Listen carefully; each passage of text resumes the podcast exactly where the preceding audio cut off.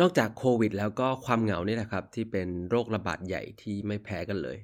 เพราะรายงานล่าสุดจากกาลอบเขาพบว่า 300 ล้านคนทั่วโลกเนี่ยครับไม่มีเพื่อนแม้แต่คนเดียว วันนี้เราจะมาดูกันครับว่าทำไมการมีเพื่อนในที่ทำงานถึงเป็นเรื่องสำคัญ และองค์กรจะช่วยสร้างมันได้อย่างไร It's time for a cup of culture podcast. Let's grab a cup and sit back. สวัสดีครับ ได้เวลาจิบกาแฟคุยกันเรื่องวัฒนธรรมองค์กรกับ A Cup of Culture แล้วนะครับ วันนี้แก้วที่ 414 อยู่กับผมท็อปนัทวุฒิหาสวัสดิ์นะครับ แม้ว่าตอนนี้นะครับหลาย ๆ องค์กรเนี่ยครับ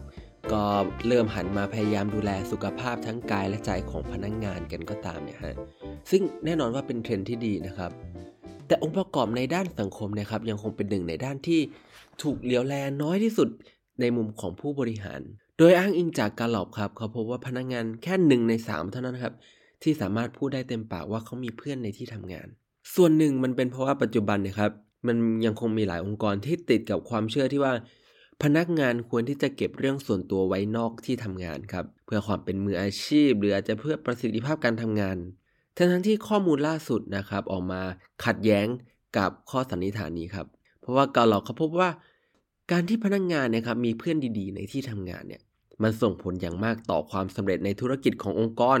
ทั้งด้านของผลกำไรแล้วก็ความปลอดภัยแล้วก็ employee retention นะครับแล้วไม่ว่าองค์กรเราจะเป็นแบบออฟไลน์ร้อยเปอร์เซ็นต์ออนไลน์ร้อยเปอร์เซ็นต์หรือแบบไฮบริดก็ตามนะครับ วัฒนธรรมองค์กรที่ให้ความสำคัญแล้วก็ส่งเสริมการมีเพื่อนในที่ทำงานเนี่ยล้วนแต่เป็นสิ่งที่ดีต่อทั้งพนักงงาน แล้วก็ตัวองค์กรเองทั้งสิ้นนะครับ ดังนั้นในด้านขององค์กรแล้วนะครับ องค์กรควรที่จะมองหาวิธีการต่างๆ ในการส่งเสริมให้ความสัมพันธ์แบบเพื่อนเนี่ยครับ มันสามารถเติบโตได้ภายในองค์กรของเราด้วยครับ โดยอาจจะเริ่มได้จากวิธีเหล่านี้ครับ อันแรกนะครับสิ่งที่ช่วยได้เลยก็คือเรื่องของ buddy system นะครับ ทุกคนเนี่ยครับต้องการ buddy โดยเฉพาะในช่วงของการเริ่มงานที่ใหม่ การจับคู่พนักงงานใหม่เข้ากับพนักงงานเก่าในช่วงของการ onboarding เนี่ย มันจะทำให้การออนบอร์ดเนี่ยมันมีประสิทธิภาพมากขึ้นครับ แล้วนอกเหนือจากเรื่องของคำแนะนำเบื้องต้นเนี่ย บัดดี้ยังเป็นประโยชน์กับพนักงงานใหม่ในด้านของการช่วยให้เขาซึมซับวัฒนธรรมองค์กรได้มากขึ้น รวมไปถึงช่วยสร้างความสัมพันธ์กับคนอื่นๆ ในองค์กรด้วยให้มันเป็นไปได้มากขึ้น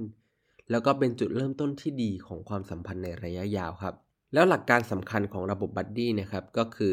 ความถี่ของการ ติดต่อปฏิสัมพันธ์ซึ่งกันและกันครับ ที่ Microsoft เนี่ยเขาพบว่าถ้าพนักงานใหม่เจอ buddy มากกว่า 8 ครั้งภายใน 90 วันแรกนะครับ มันจะส่งผลให้เขาปรับตัวกับงานได้ง่ายขึ้นมากครับ ต่อมาในการเสริมสร้างความสัมพันธ์นะครับ คือการกระตุ้นให้มีการเจอกันให้มากขึ้นครับ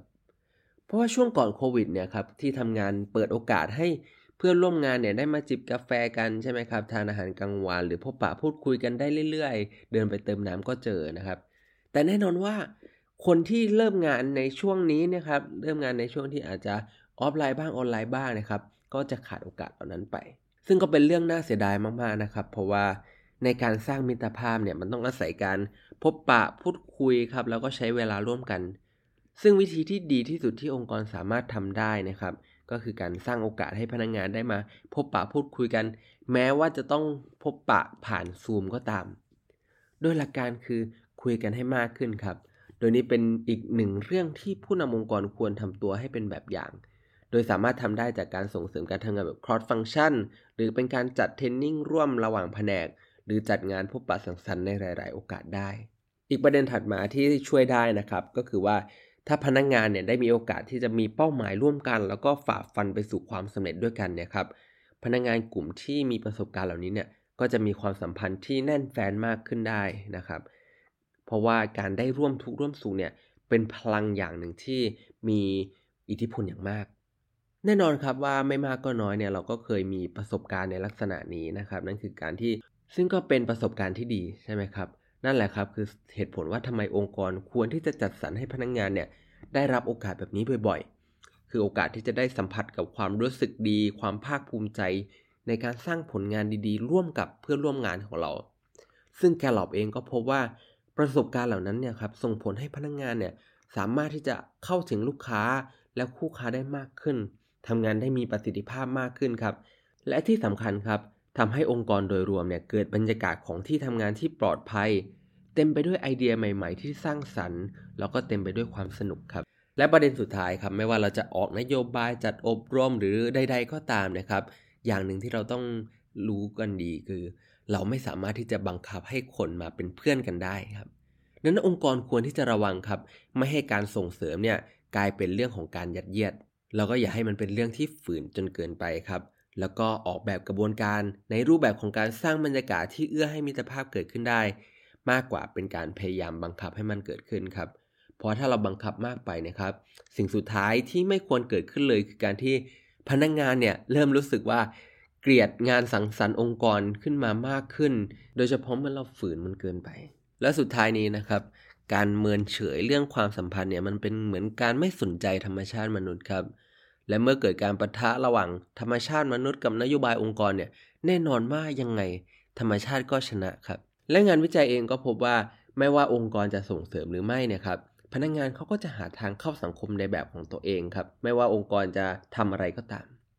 นั่นอาจจะเป็นการดีกว่าครับถ้าองค์กรสามารถใช้แรงขับนี้ แรงขับในการอยากเข้าสังคมเนี่ยให้มันเป็นประโยชน์ครับ แล้วก็เอื้อให้ความสัมพันธ์ในที่ทำงานเนี่ยมันสามารถงอกงามได้อย่างเต็มที่ เพื่อให้ทั้งองค์กรและพนักงงานเนี่ยมีความสุขแล้วก็มีประสิทธิภาพไปด้วยกันครับ และเช่นเดียวกับความสัมพันธ์นะครับ ไม่ว่าจะตั้งใจหรือไม่ก็ตามเนี่ยวัฒนธรรมองค์กรก็จะเกิดขึ้นอยู่ดีครับทำไมเราไม่มาตั้งใจสร้างวัฒนธรรมองค์กรในแบบที่เราอยากให้เป็นกันล่ะครับ สำหรับวันนี้กาแฟหมดแก้วแล้วนะครับ แล้วเราพบกันใหม่ในครั้งหน้า สวัสดีครับ